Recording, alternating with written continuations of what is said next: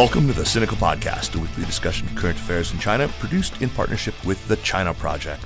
Subscribe to Access from the China Project to get access. Access to not only our great daily newsletter, but all the original writing on our website as well at thechinaproject.com. We cover everything from China's fraught foreign relations to its ingenious entrepreneurs, from the ongoing repression of Uyghurs and other Muslim peoples in China's Xinjiang region to Beijing's ambitious plans to shift the Chinese economy onto a post carbon footing. It's a feast of business, political, and cultural news about a nation that is reshaping the world. We cover China with neither fear nor favor. I'm Kaiser Kuo, coming to you from Chapel Hill, North Carolina. For anyone who's listened to this program at all, uh, it should be probably no surprise to you that I've been for several years now very alarmed at the escalating rhetoric coming out of American policymakers and, and opinion leaders when it comes to China. I've expressed my share of displeasure at the, the groupthink that seems to have such a hold on China analysis in Washington, at, at the way national security has crowded out every other consideration when it comes to thinking about China, and of course at the, the, the way the very loyalties to the U.S. of anyone holding a different set of assumptions about China's intentions and its ambitions, a different ordering of priorities, or even a different take on how things got to where they are today, how those those loyalties can be called into question. Not explicitly on this show that I can recall, but certainly in other public venues, I have voiced real concern, uh, particularly in the last couple of years, that things are feeling an awful lot like 2002 that the drumbeat is sounding very familiar, that certain media figures uh, uh, seem all too eager to step into the role of Judith Miller, uh, that it feels as though there's an effort being made to manufacture consent for a war with China in the Western Pacific. So, not long ago, I was in DC. I was talking with Jude Blanchette in his offices at CSIS, and he voiced the same worries. He told me that he's seen what he called grown ass men, his words, rolling dice like in Dungeons and Dragons, playing war games over maps and moving around little ships and going pew pew pew. Uh, and yes, Jude said it was fine for me to quote him on that.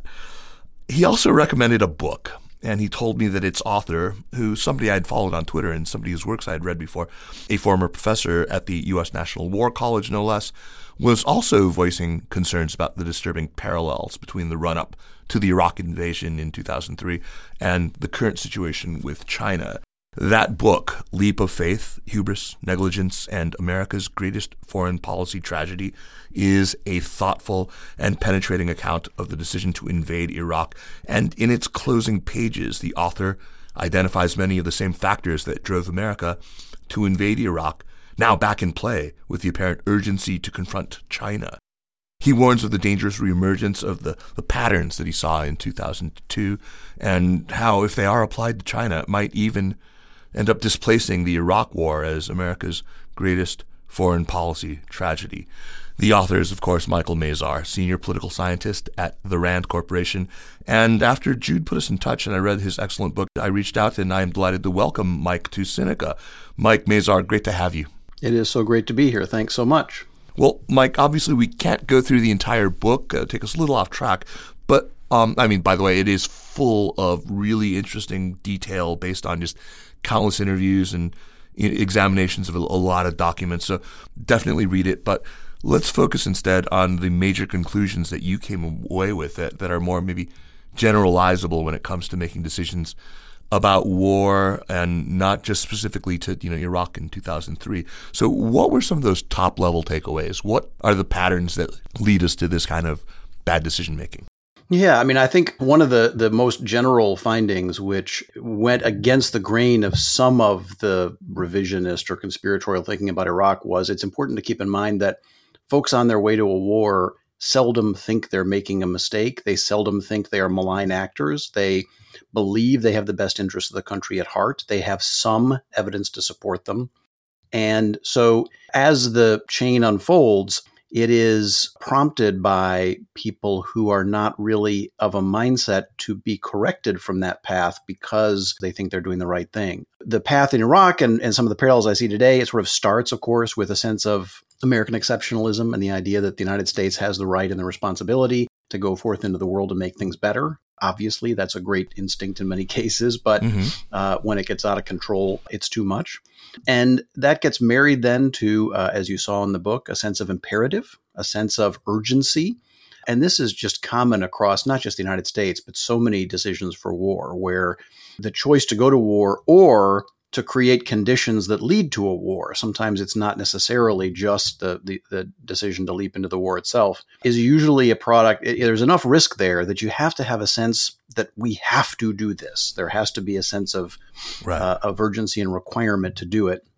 And then very often there is some kind of a plan or scheme that allows the folks who are putting the nation on the road to war to believe that the costs and risks will be lower than their critics are suggesting. Don't tell us we're going to be in Iraq for 10 years. We're going to go in, prop somebody up, and be out in a few months. It'll be low cost, it'll be quick.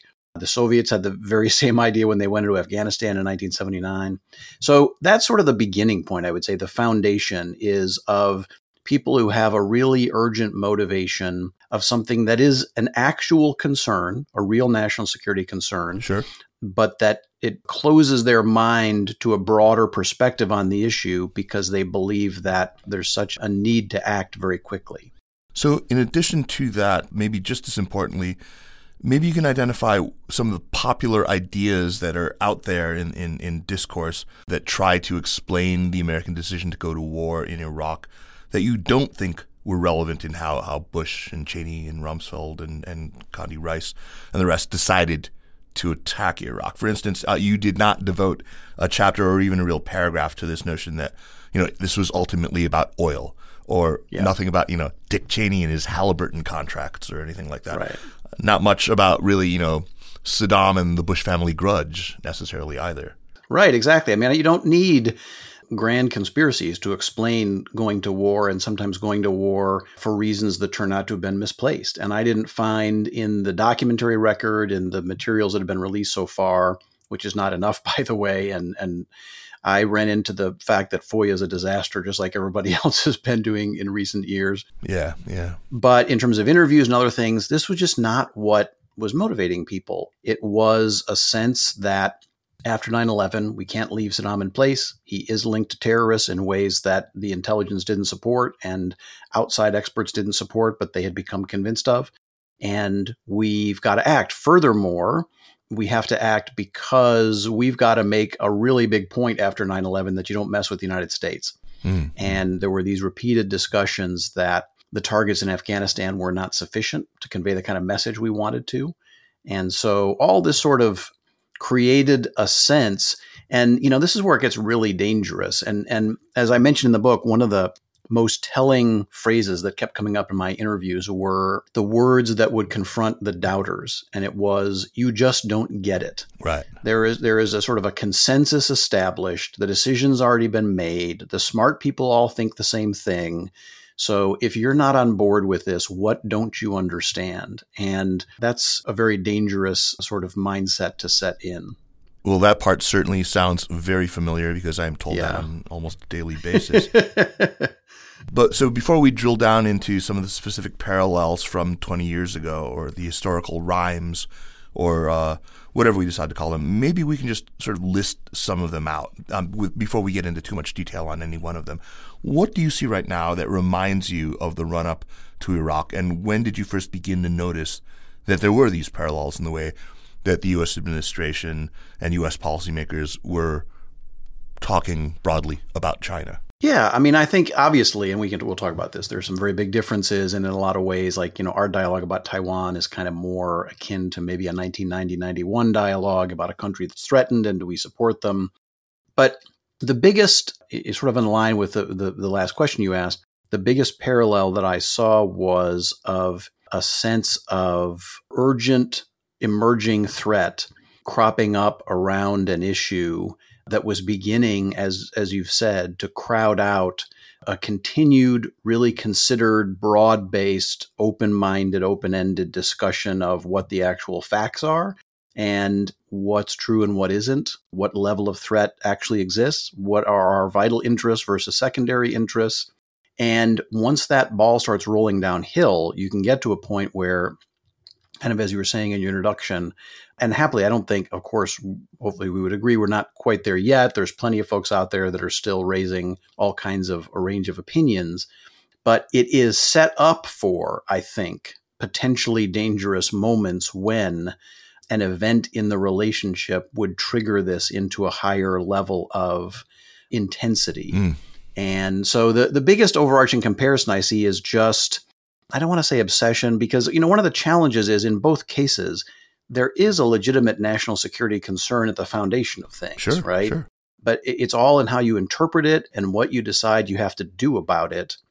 And the quality of the dialogue, I, I haven't seen it go nearly as far as it got to in 2002 for Iraq, but it seemed to me that I was seeing some of the same symptoms yeah. of sort of a, a weakening of the true willingness to consider a wide range of potential interpretations of the situation. Right. They've shut down this conversation, this d- discussion we were having about trying to right size China's actual ambitions and the scale of, of the challenge that it poses, right? Well, and you know what's interesting, and it's and you're closer to this. Obviously, um, it's it's sort of analogous in the sense that you know, and I don't mean, I know you didn't mean to suggest this. There's no like one they that is like, you know, I right, deal with folks in the Defense Department all the time, and I'm sure you talk to folks, and there's a wide range of opinions inside DoD about about the nature of China, but it's almost as if there's uh, an intrinsic momentum in a rivalry or or severe national security confrontation like this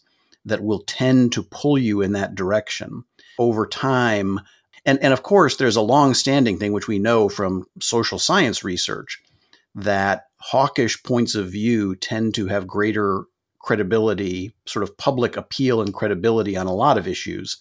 So all that sort of works together, and over time, it tends to crowd out.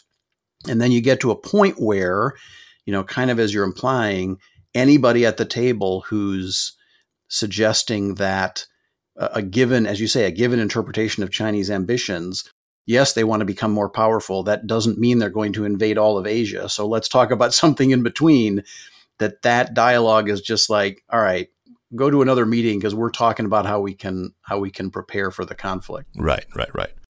So let me quote a passage that you wrote. It's at the end of chapter seven that, to my mind, really encapsulates really well what you've argued about what really drove us to invade Iraq. And I, I think here I hear a lot of rhymes. You wrote, the Iraq War decision was grounded in sacred values and deeply felt imperatives. The United States must not allow regimes with ties to terrorists to have weapons of mass destruction. The United States must remove Saddam from power. And so the proposition that the United States must fight such a war was resistant, even immune, to serious confrontation with consequences. Warnings became the siren song of the wicked and the deluded. Like any dissolute temptation, they must not only be ignored, they must be actively resisted. So I think that, that was really great. Um, your book talks quite a bit about this kind of missionary instinct or missionary sensibility, the sacred values in the above quoted passage. In, in the case of China, American involvement uh, and and the the fraught American sense of connection to China is very much tied up with American missionary work in China in the 19th and first half of the 20th century. So that missionary impulse is something you know often brought up when when trying to explain America's China policy. John King Fairbank, you know, uh, uh, he spoke of it. So, what exactly do you mean when you're talking about this missionary instinct? Well, it's it's the you know connected to the American sense of its role in the world, its exceptionalism, uh, the the concept of city on the hill migrating to a more active and in some cases military interpretation of how we have to to bring goodness to the world. I mean, I mm-hmm. also quote in there, you know, I've come to uh, have a lot of respect for Liz Cheney, but the book that she co-authored with her father starts off with a couple of pages of just really overheated prose about America is the greatest country in the history of the world, and we right. have to you know, tell the world what to do. And you know that in the post Cold War era, that then gets magnified when we become the unipolar power. We're running the international order um, with a lot of good intention, but it, it allows us to sort of marinate in this theological approach to our foreign policy, which is we are promoting what is right. People who disagree with us are wrong. And if they're friends or allies, we will lecture them and occasionally coerce them into doing what's right. And if they are rivals or enemies, we will take harsher action. So it's it's a mindset of kind of that missionary instinct of changing countries that are not behaving or uh, organizing themselves in ways that we consider appropriate. Right.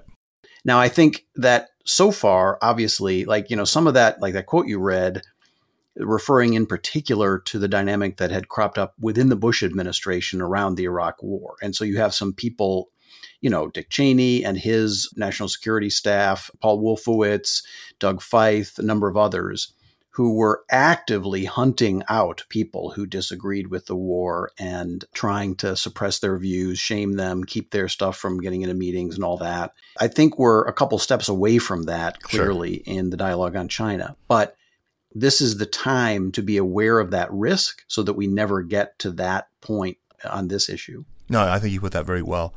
So, in your book, you argue that this missionary impulse itself isn't enough. That there's the other tube uh, mm-hmm. you need to mix into the epoxy, uh, what you what you call in in that passage the deeply felt imperatives, and and in the case of the Iraq War, that imperative seems to have you know grown pretty clearly out of the experience of September 11th. Right, I I have trouble finding something analogous to that.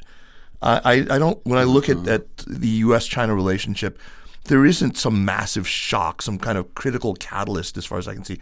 Um, there's nothing that analogous. Am I missing something, or was there something slow motion or a Sputnik moment? I, I think there there are some things that are slow motion equivalents a bit. I mean, this is one of the ways in which the the analogy isn't exact, of course. Mm-hmm. It is true, as you were implying, that there's not a direct analogy for 9/11 in the U.S. China situation.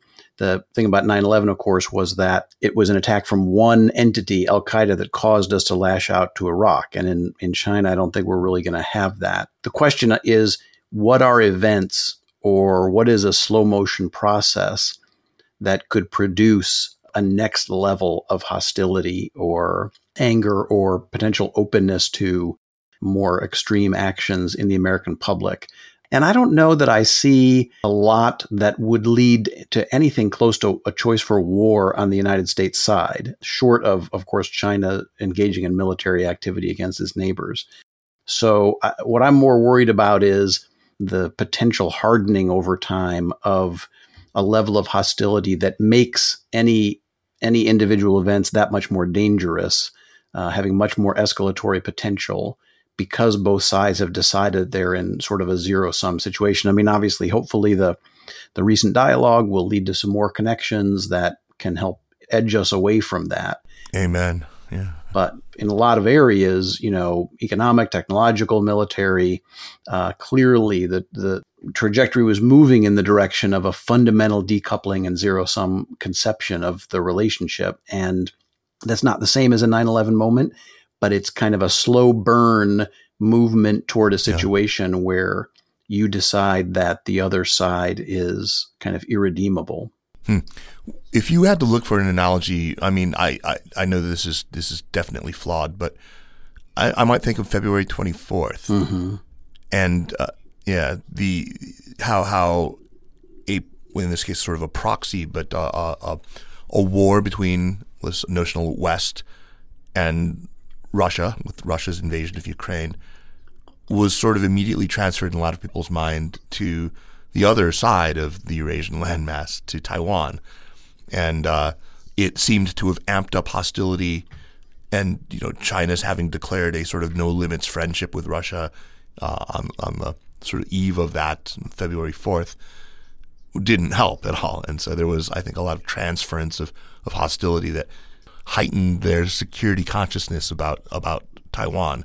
I think that maybe this is one of the events that may have precipitated the urgency, you know, with which uh, Nancy Pelosi thought it was necessary to visit.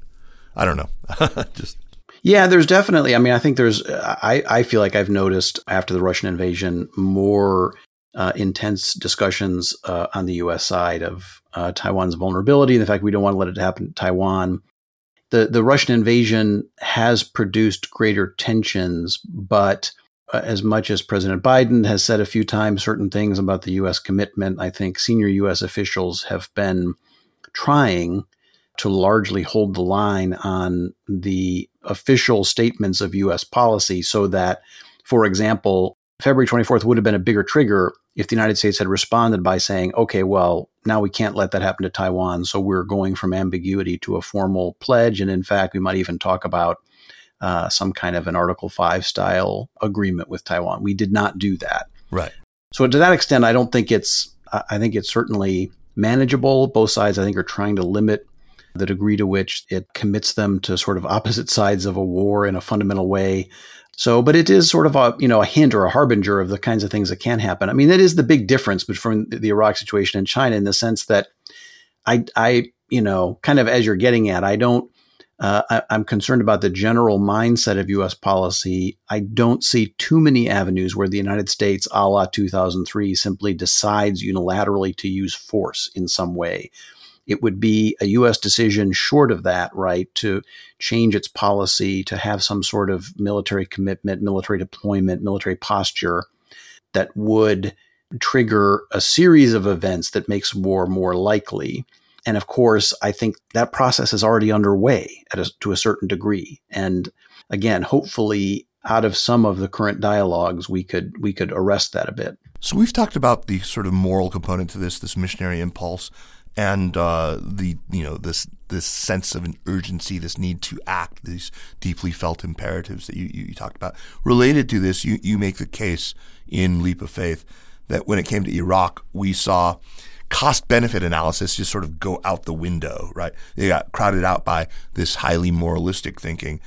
Um, I think you quoted some philosopher, I can't remember who it was, um, where you, you borrowed the term from him value rationality as opposed to consequentialist thinking. Consequentialist thinking being, you know, the the kind of cost benefit approach that we, uh, or that's what underpins that. So, mm-hmm. can you mm-hmm. talk a little bit about this, about value rationality and consequentialist thinking?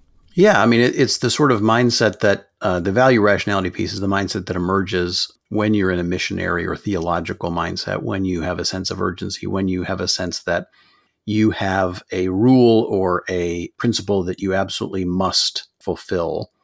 And the danger is at that point sort of more consequentialist or outcome based thinking of, okay, well, let's weigh the costs against the benefits gives way to the idea that, well, we can't really do that because we have to do this. And of course, you see variants of that in a variety of, of U.S. decisions to use force from Vietnam to Iraq in this case. Other countries as well, you see a similar kind of thing. Japan 1941 is a great example. So it's it's when leaders get into a mindset or governments get into a mindset of thinking that I don't really need to read the intelligence reports about the possible risks because this is just something we have to do. Mm. Um, and to our earlier discussion, I think a parallel in the China case could be the issue of a large scale Chinese invasion of Taiwan, hopefully, is not an immediate prospect. And that's kind of a different thing in terms of, at that point, the United States is responding to large scale aggression. But actions that the United States takes short of that, or in order to deter that, if we get into a mindset of we simply cannot allow this to happen, that it's not a matter of strategic calculus, but it is a moral imperative to do this. That could lead us to some peacetime actions that then make war more likely. So that would be kind of the parallel that I see there.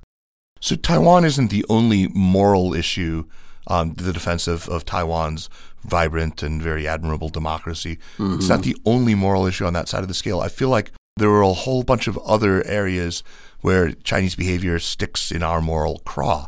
And, uh, you know, some of these are, are, are really egregious. Xinjiang, for example. Mm-hmm. Um, some of them maybe less so. Um, I feel like we're in a situation right now where because China has emerged as this near peer competitor, because we feel threatened in some way, just our, our pride feels threatened, we tend to to exaggerate or to, to magnify a lot of those moral failings that we perceive on on China's side. So I, I want to ask you, I mean, because you know you seem willing to introduce notions of national character or, or traits, um, the national psychology in, into your arguments. So maybe I'm less hesitant to, to bring this up, but you know.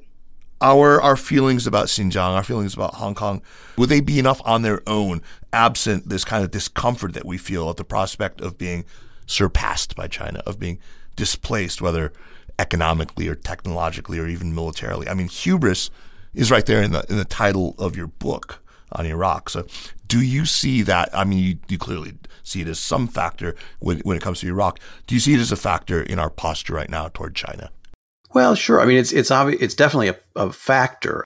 The Iraq case obviously is ultimately about a U.S. decision to go to war, right. um, and I, and of course, I, I, don't see that decision stemming from any of these other moral considerations with regard to China. I think what it does do is create this underlying sense that the the the the nation, the government, the regime we're dealing with is at some fundamental level illegitimate.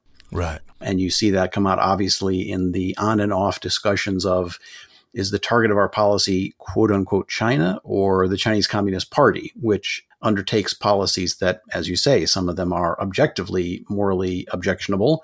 But that sort of general thought of you know, in the relationship, we are the white hat, they are the black hat. We are here to impose moral good and truth. And again, as with the, the national security threat, there's a certain degree to which that is true, but keeping that in balance with larger strategic considerations. And as you say, sort of the humility to recognize that there are aspects of the Chinese regime, Chinese governance, the Chinese model that are viewed as legitimate by its people, and that I think it's it's a going to be a really challenging time for the United States to rethink this balance because I think during the Cold War we flipped all over the place, of course, because we had to engage all kinds of nasty actors because they were our friends relative to the the communist bloc.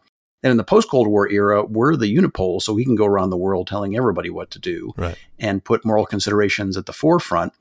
And now we're in this quasi bipolar, but nested in a very significantly multipolar balance where not only China, but look at the problems we're having with Saudi Arabia and Turkey, mm-hmm. um, and with a lot of the global south, which is not interested in our moral lecturing, even if some of the crimes that we're talking about are very real. So we're going to have to, I think, reset our balance of the degree to which we allow the moral considerations to sort of dominate our policy towards certain other countries. And I think we're, we're struggling through the beginning phases of that without having really any idea of how we're going to ultimately do it. And, you know, the leading test case for that obviously is going to be China. Right, right, right.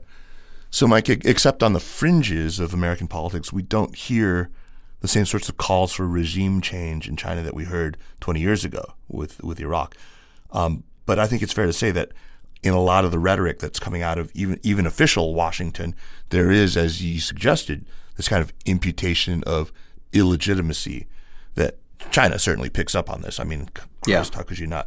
Um, regime change is like still a far cry from our official policy, but if we accept that this is a big difference between then and now, we're still left asking, you know, what are we really trying to do? Do you, do you, do you think that there is a plan when it comes to Taiwan? Are we just trying to goad Beijing into making a mistake uh, to actually change the terms of our diplomatic stance with, with Taiwan, a shift, you know, maybe toward, you know, support for de jure independence? Is what what do you think? And I know it's impossible, but I mean, yeah. what's your gut tell you? No, I mean, I don't think you know, I, I, think as with this gets to some of the conspiracy theorizing about Iraq, you know, before 9 11, Saddam had gone after George Bush's dad, and there were some people like Paul Wolfowitz who were scheming against him and so on. But the vast majority of the U.S. government had no desire to send a couple hundred thousand people thousands of miles away to fight an expeditionary war that might very well lead them to a long term counterinsurgency. And I think just in the same way, I have seen absolutely no evidence of anybody I've interacted with that we are hoping that China will take more aggressive action to justify something on our end. I think the universal hope is that none of that will prove necessary, that China will go back to talking about peaceful absorption and take a long term strategy, and we can put it to the back of the drawer and hope that it doesn't cause a problem. I mean, also because,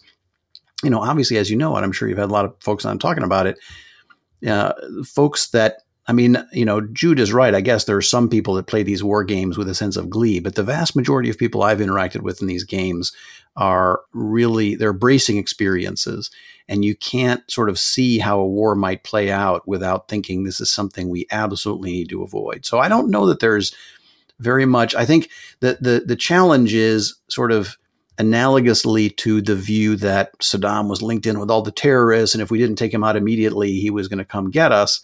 There's, you know, and as you said, there's I think to my mind as a non-China specialist, but from what I read, there are views of China's intentions that make us believe that we have to take much more belligerent actions in the short term to deter what we think they are about to do.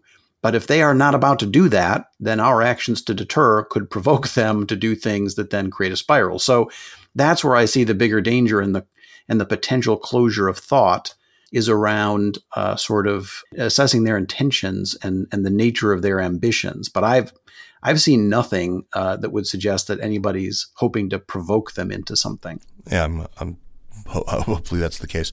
There's in the, in the, case of China sort of a twofold uh, suspicion uh, when it comes to intention. One is that you know Xi Jinping before 2049, or as some people have argued, by 2027, yeah. will launch an aggressive war to to take Taiwan.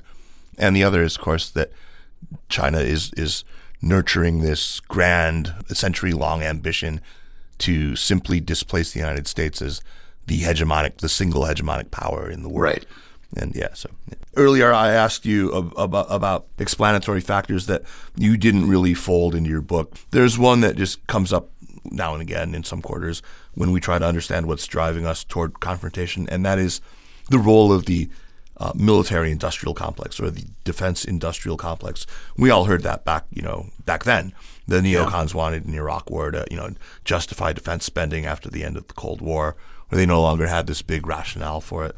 And and now I hear, you know, some pretty reasonable people talking about the Navy, especially playing up China threats to win bigger budgets for more ships. Now, uh, there are also a lot of people who, you know, hear anyone say that and assume they're wearing a tinfoil hat. Yeah. Um, should we dismiss this argument completely out of hand? And and how did you go about assessing those kinds of claims when you were researching and writing Leap of Faith? Well, the, the the question I was asking there was, you know, what was actually motivating people as best as I could determine. And of course, there's always a possibility that Dick Cheney and George Bush went into a room and said, "Here's our list of the defense programs we're going to justify with this and had a good laugh and then everyone else assumed they were thinking something else but you know I, I don't think so and i i mean to me there's a there's a pretty easy middle ground to occupy there that does not require i mean as somebody who's worked in this field for 30 years uh, and way back when you know i worked at the center for strategic international studies where jude is now in mm-hmm. the early csis era which was we used to issue policy reports where the study group was half made up of members of defense corporations. and, you know, they were all reti- retired military people. I mean, the former astronaut Jim McDivitt was one of them. Great people. But today, you know, for good reason, you you wouldn't have that kind of close connection. But I've seen right. kind of the, the role of the so-called military industrial complex dealt with the the you know DoD Pentagon for three decades, been in the military, and I just think that the the direct and directive influence that is sometimes ascribed to them just doesn't exist in that way that the the the factors i mean you know look read you can listen to just hours and hours of lbj talking about vietnam and all read you know all the accounts of all the officials that dealt with him and were part of the whole thing and promoting defense budgets is not really what's going on you know? It's it's other factors that now having said that of course, the Navy's going to take advantage of a potential perceived threat for bureaucratic advantage and say, you know, hey, if the Indo Pacific is the focus, then this is a maritime theater and secondarily an air theater. But you know, we need to this you know one third, one third, one third thing in the in the uh, services has got to go because we've got to be the dominant service. Of course, they're going to say that. That's different from suggesting that, for example, if we can hope for the possible magical outcomes of, you know, if, if Secretary of State Blinken goes to Beijing and they uh, decide on some remarkable arms control agreement or something that would temper our need to spend money is that process going to be undermined by secretive actions of the military industrial complex? I don't think so. So I, I think the the in, in all of my studies of this stuff, the primary factors that govern these choices are strategic, political, personal, sometimes, um, and but around the edges of that and in the background of that, of course, there is there's bureaucratic posturing going on services trying to one up each other. But I just don't think it, it, certainly was not the dominant factor with Iraq. It hasn't been the dominant factor of any U.S. war. I don't think it would be the dominant because the other thing is, you know, think about it from the perspective of a member of Congress, right? Like, hey, you know, my the defense industry would benefit from this. Well, yeah, half the U.S. Navy and Air Force are going to be destroyed in the first two weeks. Is that something you want to go through in order to increase the defense budget by 70%? You know, there's just that is not a, a political or strategic choice that anybody would make. So no, I, I really don't give a lot of credence to to that as a major factor that's going to determine where we end up. Hmm, hmm. Mike, your book doesn't really dwell much on the role of media, either in shaping pro-war public opinion, as some allege it did, or in holding the Bush administration to account in in the run up to the war. Um, could you share some thoughts on what you saw as the media's role back then, and whether you see any parallels now? I mean, I'm asking this as somebody who went to Berkeley and read Chomsky. yeah. oh well, that explains everything. Okay, yeah, now we now we know why we're having. Um, you know, it's a great question, and in fact, in retrospect, I wish either that I'd put a lot more emphasis both on the media and on Congress or that I had done like the whole book on it or written a separate thing on it because uh, each of those actors, I think, hasn't gotten the criticism that they deserve mm. in both fomenting and and allowing the mistake that was made. And in the media's case, people forget that just about every major media outlet ended up editorializing in favor of the war. Oh yeah. Um, the Washington Post was in favor of the war. The New York Times was reluctantly, you know, many many columnists, and then of course you had a few infamous cases like Judith Miller's that became conduits for essential. I don't want to say faked intelligence because at least some of the people passing around thought it was real, but not adequately reviewed raw intelligence from the Iraqi National Congress and others that helped to create the, the basis for war. And to me, one of the big lessons is that you can't, and, I'm not trained in journalism, and, and I'm probably saying something unfair, but they don't necessarily, uh, major media outlets don't appear to see it as part of their responsibility to assure a really vigorous debate about an issue. They will print things on different sides of things, but ultimately, the story of 2002 into March 2003 is clearly one where the mainstream media got caught up in the flow of events, was persuaded because they didn't look closely enough uh, by some of the information and intelligence that the administration was putting out. You know, you had uh, one of the few cases, the Atlantic magazine Jim Fallows essay, right. The 51st right. State, was one of the very few examples of a really in-depth long-form look at what do we do with this place once we own it? I right, mean an obvious question to ask.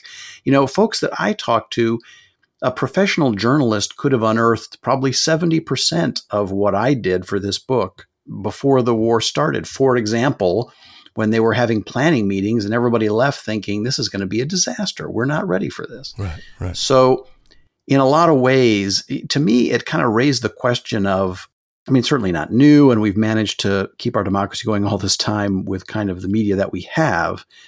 But particularly now in an era of intensified misinformation and disinformation, where do you have that ballast? Where do you have that objective uh, public information function where people can say, gee, you know, I just heard this guy Ian Easton being interviewed, and he said China's getting ready to, you know, land put landing craft on Okinawa.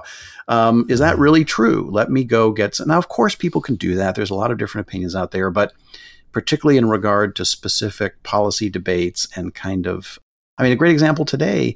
I mean, I don't necessarily oppose some of the, you know, semiconductor moves, but even informed Americans probably know almost nothing about that. And there's right. not there's you know a few articles, but and the general trajectory of U.S. policy toward China, as you're asking about, where's the debate about that? So it's just not something that will naturally happen from uh, leading media. Then there are fringe people that will take you down all kinds of wacky uh, alleys. And it kind of leaves the question of what kind of information function could have played that role in 2002? And I, I don't have an answer to that question. I definitely know of a few well placed op ed writers in major publications who were carrying water for the Trump administration's NSC and, you know, printing whatever they would tell them about, you know, especially this this sort of lab leak theory, bioweapons conflation. Mm-hmm. That was just yeah, terribly unfortunate. Mike, there, there's a passage in your book when you discuss American culpability in the Iraq disaster, um, and you link it to this legal concept of criminal negligence. Tell us about what you call your doctrine of policy negligence and, and whether you think we're in, in danger right now of maybe not doing things that a reasonable person should do when it comes to China. I'm thinking about, you know, what the media should do and what, of course, our our congressmen and senators should do. Yeah, I mean, I, I, think you know that the the the idea there was meant to apply primarily to the executive branch, right? And and the notion is just I was trying to find a way because you know, as, as I said earlier, there are those who say George Bush is evil, George Bush is you know clearly self-serving intent this was a manufactured war they're all liars. You know i don't believe any of that but by the same token they led the country into a disaster and they did it in a way that both did not adequately search for potential risks and costs and at times actively suppress those trying to raise those concerns. Right. So I stumbled across this idea of negligence in a legal sense, which, you know, if, if a car manufacturer knows that the brakes are going to wear out after two months and they issue the car anyway, uh, and there's a number of sort of principles that guide that, but essentially it's sort of a common person standard or a common sense standard of a duty of care right. for the people that will use your product or whatever. So then I say, okay, well, if that's the standard, I have a few then criteria that I offer that are really built around do the decision makers adequately interrogate the information they have? Do they consider risks adequately? Do they get information from multiple sources? Do they promote rather than suppress a strong internal and external debate as, as ways you can tell whether there's policy negligence? Now, I will say, I, I you know, quite obviously the Biden administration is very different from the George W. Bush administration. Sure. And although there are certain people in the administration that have maybe certain views about China, my sense is that issues are debated and discussed, that there's kind of the, the ideal of effective policy making that is the inverse of policy negligence. Uh, I'm not saying they reach the ideal all the time, but at least there's an appreciation for those values and those principles, and they try to have have those debates. So I don't know that I see the current executive branch as sort of falling into that as much as you know a combination of two things that are r- related but not exactly the same. One is the kind of narrowing of the general dialogue that we've talked about, um, and the sense that over time it's a sort of sliding window of what is perceived to be a a legitimate and, and defensible position about China and its intentions. And then the other is the, the sort of persistent problem, which is a little short of negligence, which is that very commonly US governments have great difficulty working out truly thought through long term strategies toward any country. Right. And that we end up kind of stumbling from one decision to the next, one crisis to the next. We've got some general long term principles in mind, but we don't even necessarily notice exactly where we're headed until we've gotten there. And that's part of the story of uh, for some people after after 9-11 others knew exactly where they wanted to end up. Um, so that's a long answer to say. Basically i don't i don't see the hallmarks of what i would describe as classic policy negligence at the moment but i see a general context that is increasing the risk of that. And certainly any future administration if you get the you know Paul Wolfowitz equivalent, the Doug Feith equivalent, the Dick Cheney equivalent, right? right. Um, you could be right in that that risk again. I think that the Xi Biden meeting was ample evidence that there is still a conversation happening, that it hasn't been completely shut down. I got an email not too long ago from somebody who's very well placed in in the administration uh, who told me that they're a, a, regular listener to the show and that uh, their one quibble is that maybe the conversations that we have here often mischaracterize the conversations that are happening in, in DC within the right. administration as being a little less nuanced than they in fact are. So uh, that gives me some courage. No, and, and, I would say that you know, and you know, working at Rand, we deal with folks in in the Defense Department, State Department all the time, and I'm pretty consistently impressed. It's it's it's a weird uh, sort of combination of of sensations. On the one hand, I'm always impressed that a significant number of people that I run into you know, briefing our studies or just chatting or going to talk to them about other things, you know, have incredibly nuanced views about this stuff and every intent and hope to avoid a, a more violent US China confrontation. At the same time, I do feel like the public dialogue and the general dialogue about this, and it's hard, and I think you were saying this before, it's like an instinctive sense. It's hard to put my finger on, I can't quantify it, but it sure feels like it's sliding in a certain direction. And yeah. I think that, and in this case, I think uh, the legislature, the, the Congress, is going to be, you know, more of a leader uh, in that direction than than the executive branch over the next couple of years, in particular. Yeah. Um, you know, if we talk about the Taiwan Policy Act, for example, and if that doesn't go through as it was, but if you've got certain bits and pieces here and there there may be a way to finesse it. Here's another example, I think, where from the public reporting, it seems like the administration is really trying hard to moderate the potential impact of something like that, knowing the risks that it might um, entail. Yeah, yeah. But I think if if Congress is jamming us in this direction, kind of like we've been talking about, it's hard for a Secretary of State to get up and say, "I'm a lot less." critical of China than they are, or I'm, I, you know, I want a confrontation with China a lot less than they do. Uh, just inherently, you're going to have to make that argument indirectly, I'm afraid. Yeah. And that's that gets into a unhelpful dynamic. Mike, uh, just one more topic that I want to raise with you. Um, back in 2016, you wrote a great essay in Foreign Affairs that was actually one of the first things that I read from you, and it really kind of put you on the map for me. It, it was about the liberal international order and our misguided attempt to preserve it intact or even to buttress it in its then current form without, you know, adjusting to new realities, right? The title was The Once and Future Order. I'm sure you remember it. yep. Mm-hmm. I revisited it ahead of this this interview, and I thought that maybe is it the case? I was wondering whether that you connect what you wrote then in some way to what's happening now, because it struck me that we we we didn't hear, heed your advice. Uh, you know, six years on, we've only kind of doubled down on trying to prevent any Chinese revisionism to to the in air quotes here, you know, rules based international order. But I have a hard time seeing how these efforts to revise parts of the order, as China clearly has done, was enough evidence to sell anyone, the American strategic class especially, on, on this idea that China wants the whole enchilada. So, I mean, do you connect these two things, your warnings about we should make room at the table here, to what we're seeing now?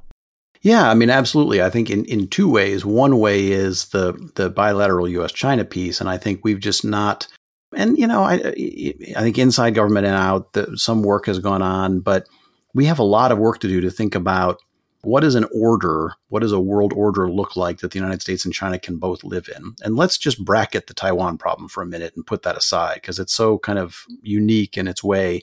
But if we're talking about standards on information and data sharing and, and security, if we're talking about trade policies, investment policies, the role of state owned enterprises in um, distorting uh, markets or distorting markets, all that sort of stuff. What are the principles of a shared order that we could both live with? We're spending so much time talking about, and again, coming back to where we started, it is absolutely true that China is trying to shift some rules in ways that we might objectively say, even if we take off our theological missionary hat, um, are things that we think wouldn't be good for the international community. Sure. But I think the balance between that sort of uh, critical view and a sense of, well, let's start to check off a few issues where we say, okay, we, we've got some ideas of rules we can both live by in these kinds of things in the process, as I think you're implying, we've got to get out of our habit of um, instinctively opposing Chinese influence on everything, right. which we're not going to be able to stop. And of course, as is now sort of, I guess, commonly discussed, the Asian Infrastructure Investment exactly Bank is a classic gonna, example poster of child that. for that, right? Poster child, right? But we're going to see more and more of them. Now, the trick is like Huawei, I don't know if it's the same issue. I think it's kind of a different issue. And, uh, you know, it's much our, more complicated for sure. Right. Yeah. yeah. yeah. So, but anyway, but but but a thought of like picking and choosing and saying, "Hey, China, here's you know we'll join this and that and the other initiative of yours. When you want to head this organization over here, we're fine with that as long as these rules stay in place. Whatever. Like, because I think, and again, you know this far better than me, but everything I read convinces me that China's history and all of its current assessment of the United States convinces them that it is our intention to prevent them from having the role in the world they consider to be legitimate and rightful to them. Now, there are elements of what they might think that might be that we're going to be uncomfortable with, but there's got to be some elements that we can live with. Right. If So- we take off the theological hat and look at it, I mean, Exactly right. a re- any reasonable person would say, yeah, of course. I mean, Right. uh, a role in the IMF commensurate with your GDP, a role in the, right. Yeah.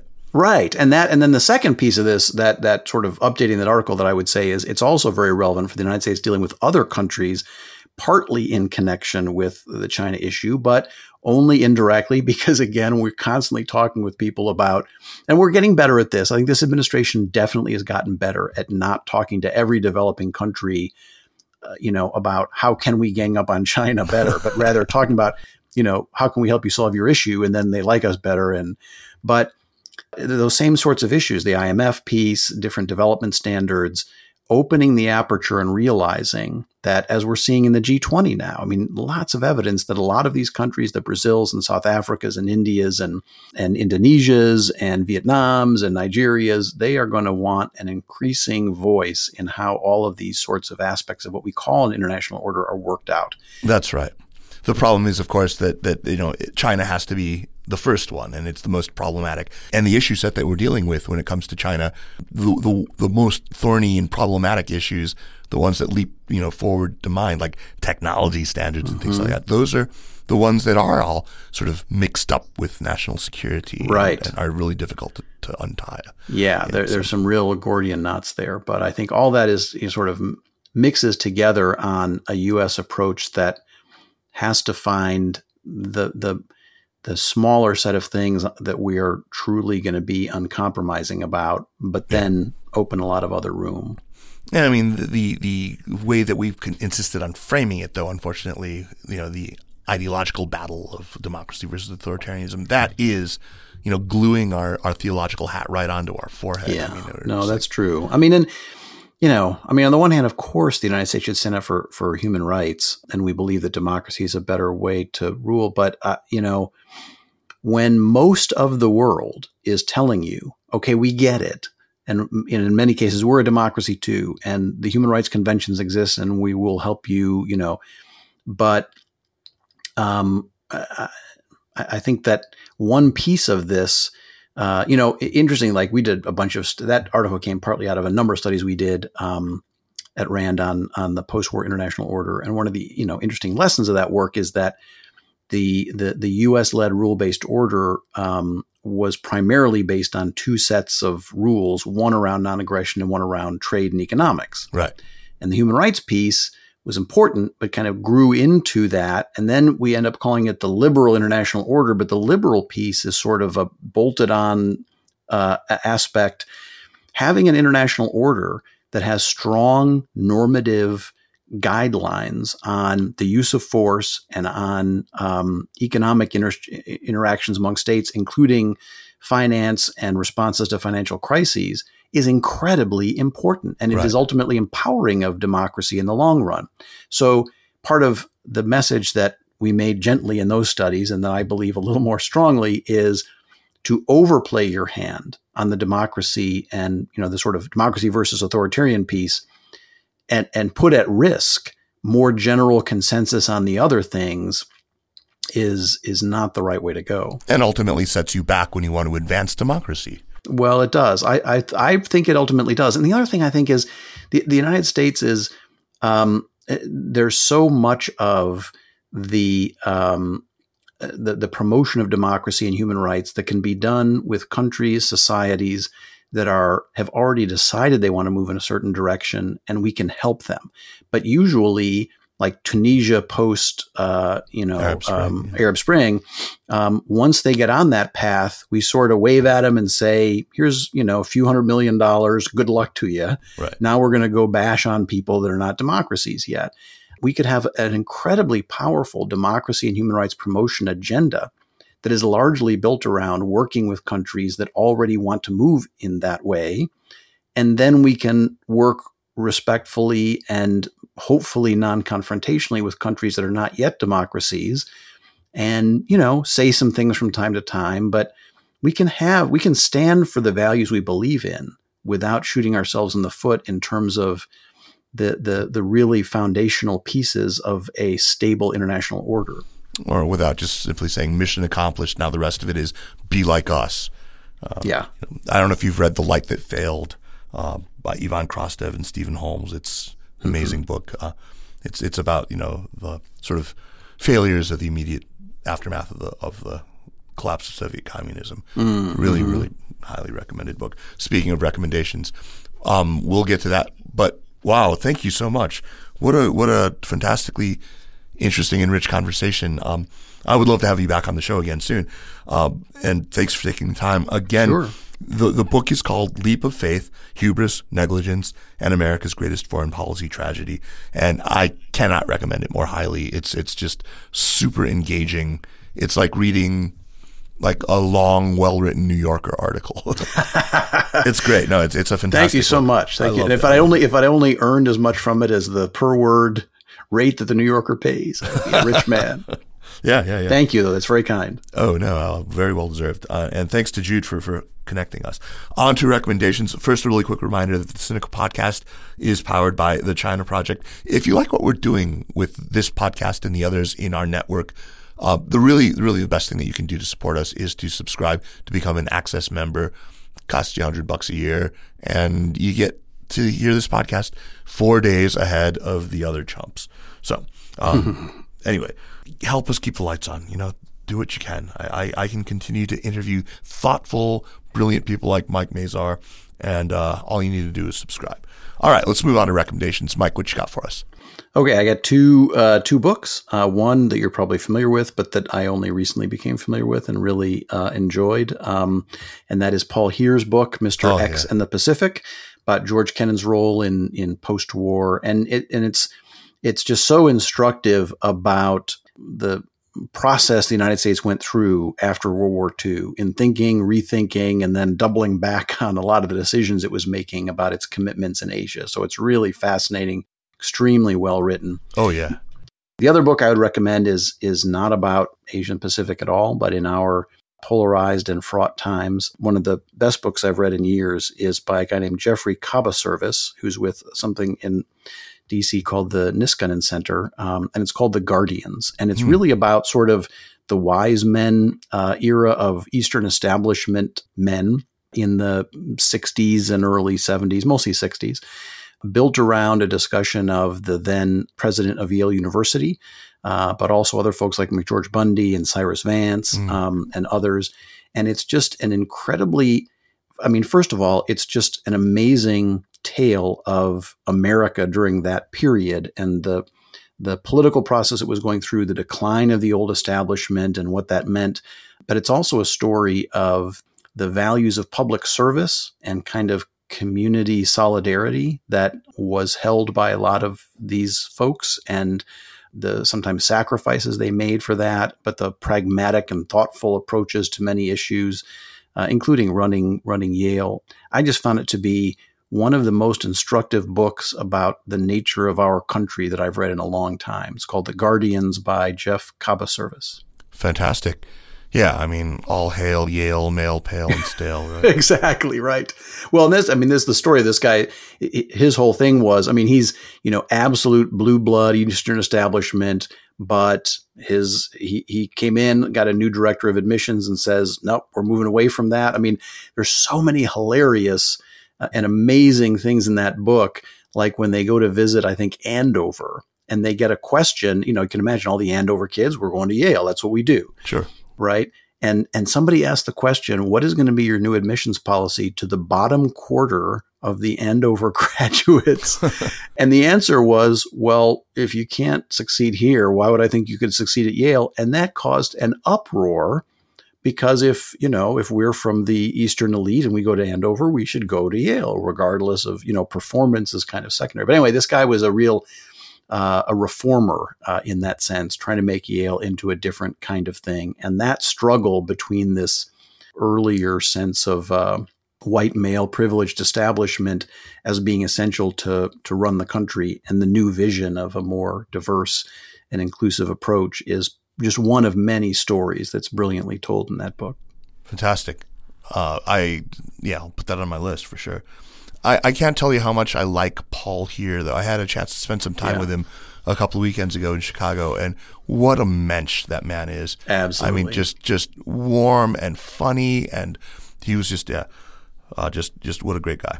Yep, absolutely. And you know, a perfect example of you know, oh, the intelligence community is threat mongering, and well, there's a lot of senior intelligence people that come out, and you know, maybe they're they're what they had to write inside was a little different, but all kinds of different, rich, nuanced views that exist in these institutions. Really, I mean, the the the sort of dovey part of of my world is chock full of very senior IC people. Yeah, absolutely. Right.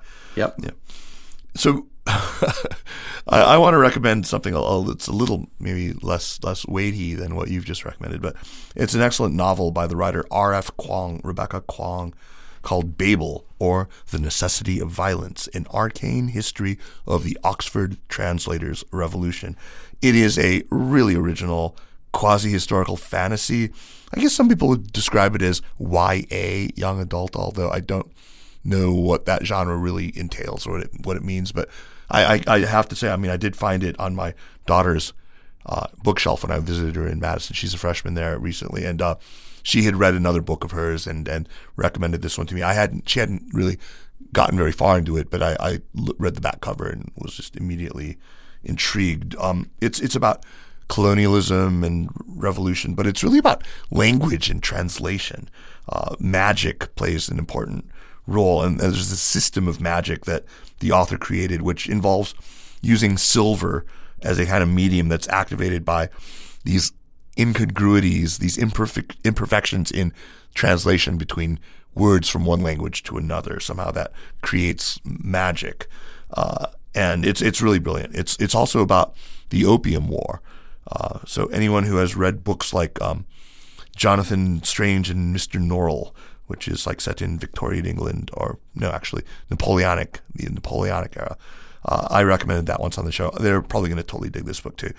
I, I think it's going to find an audience with this listenership, um, and not only because of the China angle, but also because of the whole language thing. Highly, highly recommended. I, I am actually now going to read something else by that author, but first I I reached out. I got in touch with her uh, through Jing Tsu at Yale. She's a graduate student in, in the East Asia department at Yale, so I figured I could get her through Jing.